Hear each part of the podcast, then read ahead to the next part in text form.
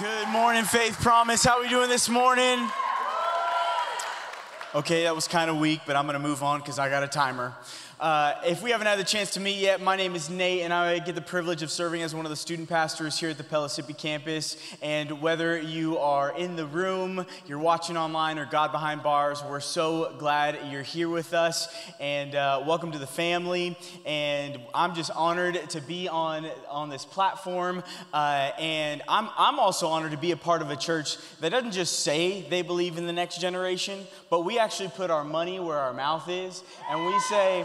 Yeah, yeah, we say we, we believe in our students. We believe in students, and God is doing an amazing work in our students, and I'm so grateful for what Gen Z is going to become. And I don't know what you've seen in the news. I don't know what you've seen on social media, but things from your perspective might seem dark.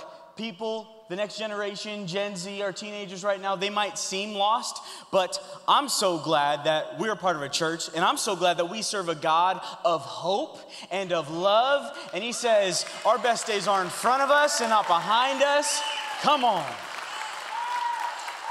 Praise God. And I'm honored to be here with you today, and I'm also honored to be here with my friend. Maritza. Yes, this is Maritza. Maritza, why don't you tell us a little bit about yourself? I'd love to. My name's Maritza. I'm fifteen years old. I'm about to be a sophomore next week, which is terrifying. Um, I love my mom, I have three brothers. But Nate, you haven't asked me about what just happened. Like, are you, did you forget, or are you just like, I'm just not understanding? Uh, like worship like, and the students? No, no, no, no. Like Friday, Saturday, oh, students. Oh, the weekend. Not quite. It was the weekend. Movement? Yes. Ah, movement. Maritza, tell us your movement highlight. What was one of your favorite moments for movement? High school had like a late night rodeo party, so I got dressed up as a pink cowgirl. It was so much fun. I learned how to line dance. Yeah, learned how to I line dance. I didn't learn Cotton Eye Joe though, which was really disappointing. Oh, but sorry about that. It's okay. Um, and then Saturday, God was here. He moved. There was so much healing. There was so much just, He was there, and it was so great to experience. Yeah, yeah. One of one of actually my favorite moments from movement uh, is actually we we as in you. If if if you give to Faith Promise, you helped us purchase Bibles for each and every student who attended Movement Conference, and so thank you for your generosity. For putting the Word of God in Gen Z's hands. And this is like such a cool Bible. If you are newer or newer in your faith, go and look up the Telos Bible. It is so cool. It's one, it's aesthetically pleasing. And uh, two, there's just, it's just filled with some great stuff in there. And uh, it's, it's, uh, it's the N I V, and it's just, it's great. It's awesome. And so thank you, church, for helping us do that and being part of putting the Word of God in students' hands. Well, uh, this whole month we've been in a series we've titled Peace of Mind, where we have been talking about mental health, where we've been talking about uh, the things in our mind. And uh, I don't know if, if, you've, if you've recognized this or not, but, but, but Gen Z, um, they, they have taken mental health to a whole nother level, and I think it's because they had to. I don't know about you, but being a teenager, it was pretty tough. It was pretty tough. Uh, but then you throw a COVID nineteen pandemic in the midst, where you're in the middle of high school, middle school, some of them elementary school, and you're used to going out and playing on the playground, and then all that stuff gets taken away from you. Like, mental health is a big issue to them because it, it's real for them. And so as I love that we're here, I've got a student on stage with me, and, and as, as I've gotten to know Maritza, she's been a part of our summer internship and is just a, a student leader of part of our uh, F P Students Ministry here on, on Wednesday nights, and gotten to know her story. And as, as we've been preparing for this moment, uh, I just, I wanted Maritza to tell her story uh, and to tell her testimony. And just right off the jump, Maritza, I just gotta tell you, I'm so proud of you. Uh, we did, yeah, yeah. And so first question I just gotta ask you is just tell us a little bit about your life before Christ. I would love to. My parents have been fighting my whole life since I was like five up to fifth grade when I got a divorce. And it's really hard. If you guys know what I'm talking about, it's an awful feeling, no matter how many times it happens or just every single time it hurts, and it's just a feeling, and I hated it, and that itself had such a big toll on my mental health. But specifically, this one situation when I was in the fifth grade, it led my mom to take me and my three brothers to a family crisis center. This was really hard because I've never lacked anything. I've never had necessity, and so for everything to be like taken away from me, to not have a home, transportation, like money for food, it was really hard. I felt hopeless. Uh, I became really depressed, and I just walked life thinking that this was it. This is what life had for me, and I was just to deal with it. Until five months later, we lived in that for five months, and then Mom was able to get back on her feet. We got her home, and okay, I'm good, right? Like, I, I have to be good. We're out of the situation. Everything's going to go back to normal. I'm going to be great. But that just wasn't the case. I'm still struggling with depression. I'm now at this new school where no one looks like me, and I'm trying to win their approval. I'm trying to, like, measure up to them, and I just felt so much less than. Hmm. Thanks for sharing that, Maritza. Um, thankfully, that's not the end of your story. So would you tell us about how you came to faith in Jesus? It was sixth grade during quarantine. Okay. Uh, I was on TikTok. What? So I, I was on TikTok. Hold on. One more time so they can hear it in the back. Okay. You you were where? TikTok. And what happened?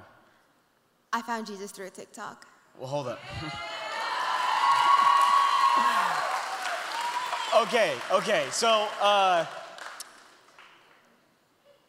TikTok. Okay. Uh... It must have been some, like, super deep theologian. Obviously.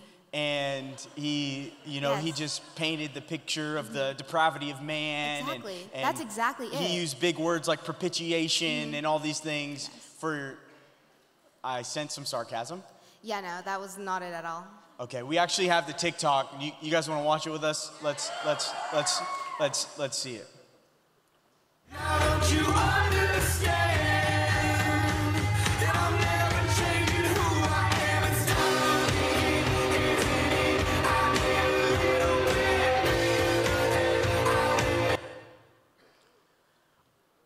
Okay, no offense. Okay. What did I just watch? I don't know. Um, I saw this video late at night when I was in the sixth grade, and it's just a girl and her church experience. Yeah. And it reminded me of the time when I, like, went to church when I was, like, second and fourth grade with this, like, family that I had met. But it wasn't anything serious. But that video reminded me of the time of when I was at church. That was the only place I've ever felt love. It's the only place where I've ever felt true peace. And so late at night, I started sobbing after I watched that, like, ten-second video, and mm. I just knew that whatever this was, wherever this was going to lead me, I had to experience it for myself.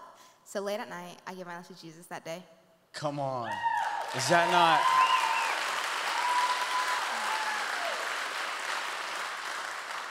God can use anything. Even TikTok. God can use anyone. It...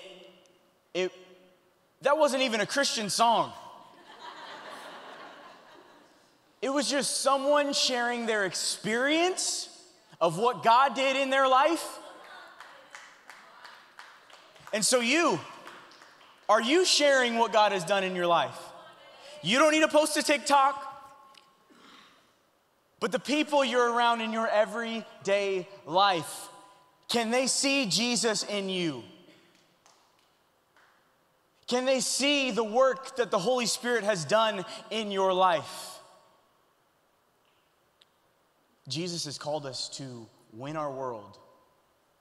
And what that looks like doesn't have to be the same for everyone. It doesn't have to be eloquent words or big theological ideas. But you can share what God has done in you, what He's going to do through you. You can share the hope and the love of Jesus right where you're at, and God will use you. Come on, okay. I got a couple of you on board. Okay, Maritza, so you mentioned mental health. Yeah. And so, so what was your experience with mental health and the church? Well, I struggled a lot with depression because of just everything that was going on. And no one in my family, like, believes in it. It's always a get over yourself, like, you're fine, or we ignore it because we don't want it to be true. But specifically, uh, I heard a pastor say one time that if you're a Christian, you can't struggle with mental health. You can't have depression. You can't have anxiety. And at the time when I heard this, this was really empowering, because that meant that what I was going through wasn't depression. It wasn't anxiety. Um, but it just really left a bad mark on how I viewed mental health and how I handled it. I started to believe that what I was going through wasn't valid and that I was just being dramatic about it. So I began to isolate, because you don't want to share this with anyone. Yeah. Uh, that that wasn't a Faith Promise pastor. No, it was Alex just, Adams. Yeah. yeah it was, no. no, it wasn't anyone here. It, it wasn't. That's really funny, Maritza. uh, that was good. Um, okay, so what is something you wish you would have heard instead? That we live in a broken world. That we live in a sinful world, and it's awful. And because of that, mental health is real, and it's hard. But we also serve a God who wants us to walk in freedom. We serve a God who wants to heal us from that. Yeah. Mm. So Maritza, how has God brought healing to your life? Healing for me didn't come in an instant. I believe that it can. Last night at Movement, I so believe people walked out of here free of depression, free of anxiety. But for me, but that just wasn't the case for me. It was a process. Um, as I began to come to church more, as I began to open up, which was terrifying for me at one point, because you don't want to be a burden to anyone. You don't want to add something onto them when they're already struggling. Um, and I just began to learn who God really was. I, he has completely transformed my life. I no longer walk in depression or hopelessness. I've been given a purpose and just a new direction of life. That's so good. There's something that you said that I, that I want to go back to. You, you said uh, that you were and still are beginning to learn more of who God really is. So what specifically did you learn of who God is? God doesn't want you to hide. He's not intimidated by your worries or fears. Like, sometimes you just have to come to God with all that. Hey, like, lay it down at his feet as your father. Like, he knows you're struggling, but he also wants to hear that from you. Um, I also learned that you have to want freedom for yourself. When you get reminded of the place you were once at, or when I struggle with my identity and who God says I am, the best thing I can do in that moment is tear down that lie immediately and go to him. Tell him that I'm struggling, because yeah. he will help you. Yeah, that's so good. That's so good. Uh, what is a, a scripture that, that you've held on to that just really encourages you? Matthew eleven, twenty-eight through thirty says, "Then Jesus said, 'Come to me, all you who are weary and carry heavy burdens, for I will give you rest. Take my yoke upon you, for my yoke, my yoke yep. is easy, and uh, my, the burden I give you is light.'" Um, when I first started reading the Bible for myself, this is I started in the book of Matthew, so this is the first time that I had read that there was someone out there who knew I was struggling, who knew there was a burden on me, and offered to give rest to me, and offered to let me walk in freedom. And people tell you all the time that Jesus loves you, and that's true, and it's impactful, but nothing compares to me reading that for myself, to opening God's word and be like, wow, there is someone who cares about me. There is someone who sees that I'm struggling and wants to help me. Yeah, that's so good. Okay, you've, you've had it sprinkled all throughout, uh, and so some of us have caught it, but for those of us who haven't, what are maybe three things that from your story you say like, hey, uh, these three things are, are something we can apply to our lives, something that you've learned, that, that you applied to your life, that we all can apply to our life and take on our next step? I would say, number one, pray. Yeah. God wants to hear from you, and prayer is so powerful. Number two, read the Bible for yourself. We tend to get our scripture from everywhere else and never open up, open it up ourselves. Yeah. But there's transformation when we open that book up. It mm-hmm. completely changes and renews us. And then three, find community. We isolate so much, and that's not God's intent for us at all. We're made for community. We're made to have people that build us up and encourage us. Yeah, that's so good. Can we encourage Maritza? Come on. So good. Awesome job, girl.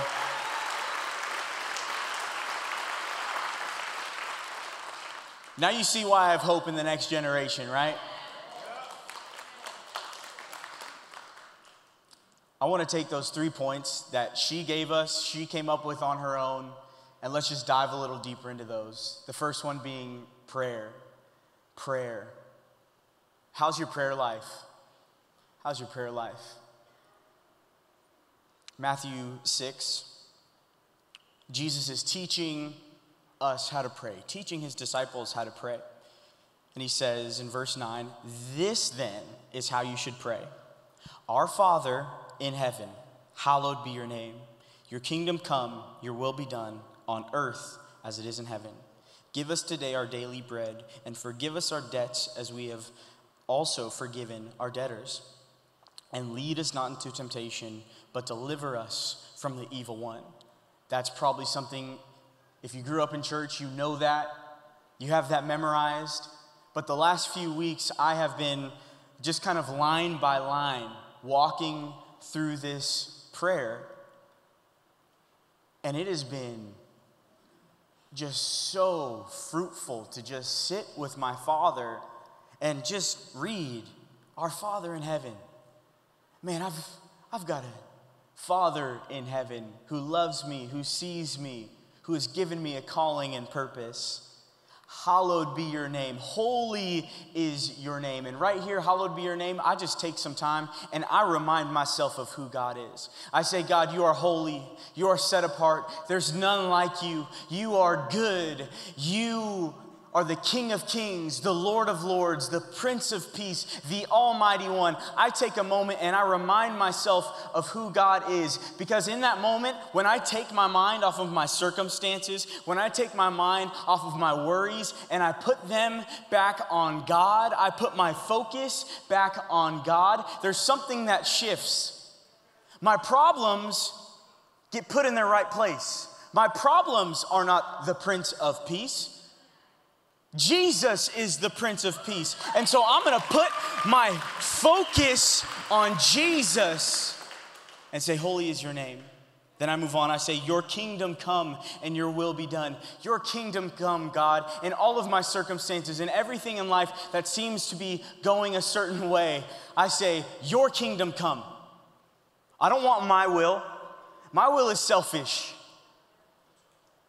I want his will to be done, because he sees things from a heavenly perspective, not my limited perspective.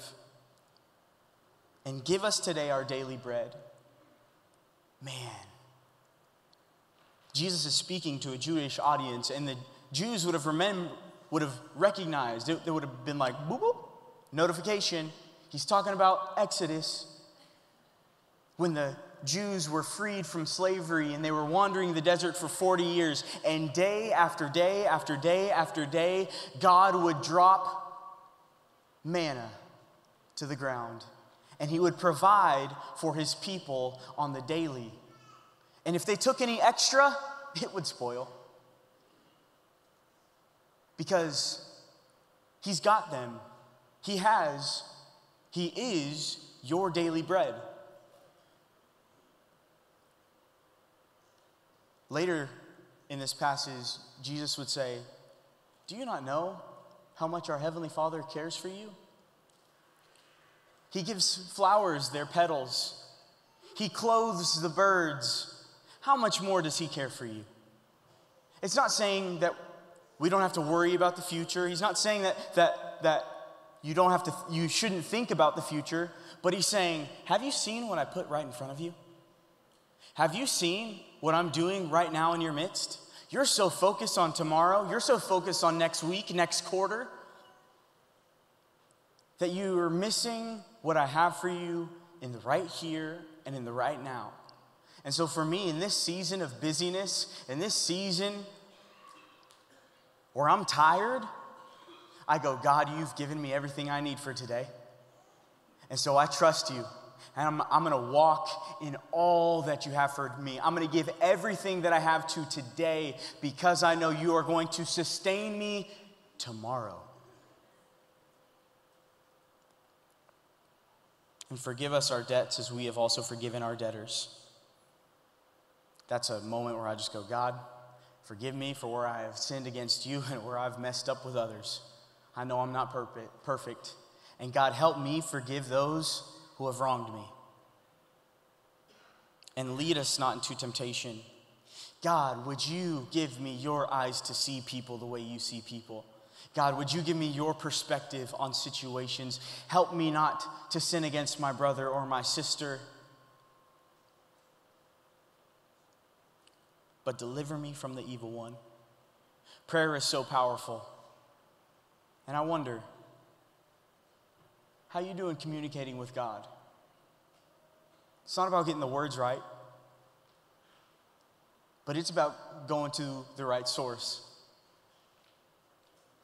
Prayer should not be a last resort. It should be our first response. I'm a student pastor, and so I'm often thinking about middle school and high school for me. And I remember being in class. There's a test that day, and I didn't study. And so I throw up one final Hail Mary and say, Jesus, I'm not even asking for an A. Give me a B or a C. Good God Almighty. It's not a last resort, but prayer is our first response. Secondly, she said, read the Bible for yourself. Second Timothy three sixteen says, all scripture is God-breathed and is useful for teaching, rebuking, correcting, and training in righteousness. Scripture is good, y'all. The thing that I love about scripture is when I read it, it's the only book that starts to read me back. It starts to show me my faults. It starts to show me where I'm wrong, where I need a little rebuking, even though it hurts. Where I need a little correcting, where I need a little training in righteousness, in right living. Why? So that the servant of God may be thoroughly equipped for every good work. I wonder why you don't feel equipped for every good work. Maybe it's because you're not in the good word.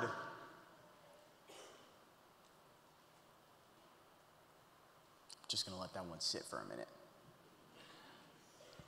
All scripture is God-breathed and is useful for teaching, rebuking, correcting, and training in righteousness, so that the servant of God, so that the man or woman of God may be thoroughly equipped for every good work.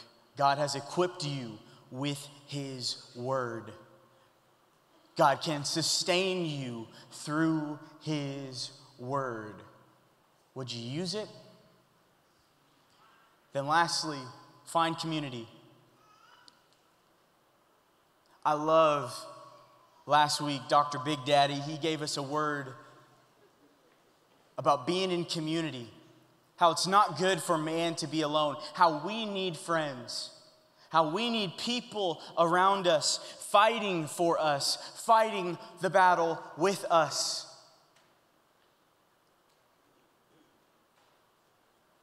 You need people. We all need people. And man, as we head into this back in rhythm, as we get back into the rhythm of school and get back into the rhythm of the fall and get back in rhythm of all the things we've got going on, would you find community? Would you find some, some people? And maybe, you know what, like sometimes small groups are painted as like the flat tire friends, you know, like, man, when, when life gets tough, you gotta call on these friends, which sometimes is the case. But also sometimes we need people who not just speak life into us, but also, as Proverbs would say, as iron sharpens iron, so one man sharpens another. Sometimes we need people around us who are going, who are going to say, hey, you're not living up to your potential. Hey, you need to walk in more humility here. Hey, you're about to step into some stupid, and I see it, and I need you to stop it, because you're better than that. Sometimes you need some people to go, hey, you're not a victim. You are a victor through Christ Jesus. And so turn around, step aside, and let's go down the right path. That's why we need community. That's why we need prayer. That's why we need the word of God. It is a lamp unto our feet and a light unto our path.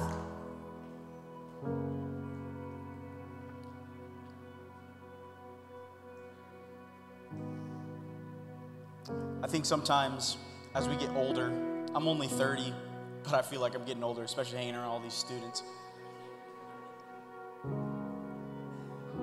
It can be so easy to go, yeah, those, those kids need to be in church. Those kids, they need to learn how to pray. Those kids, they need community.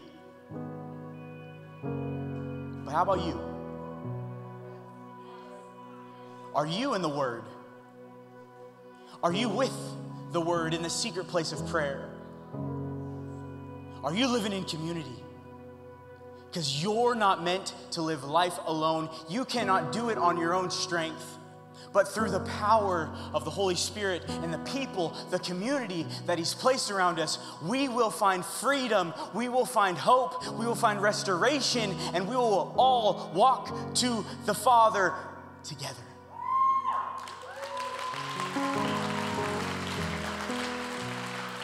So this morning, as we're about to respond together, you have an opportunity to do two of the application points. Well, I guess you could do all three if you pull out your Bible. But the first one, prayer. We're gonna have our prayer team up here. They wanna pray with you and for you. So that's the first point.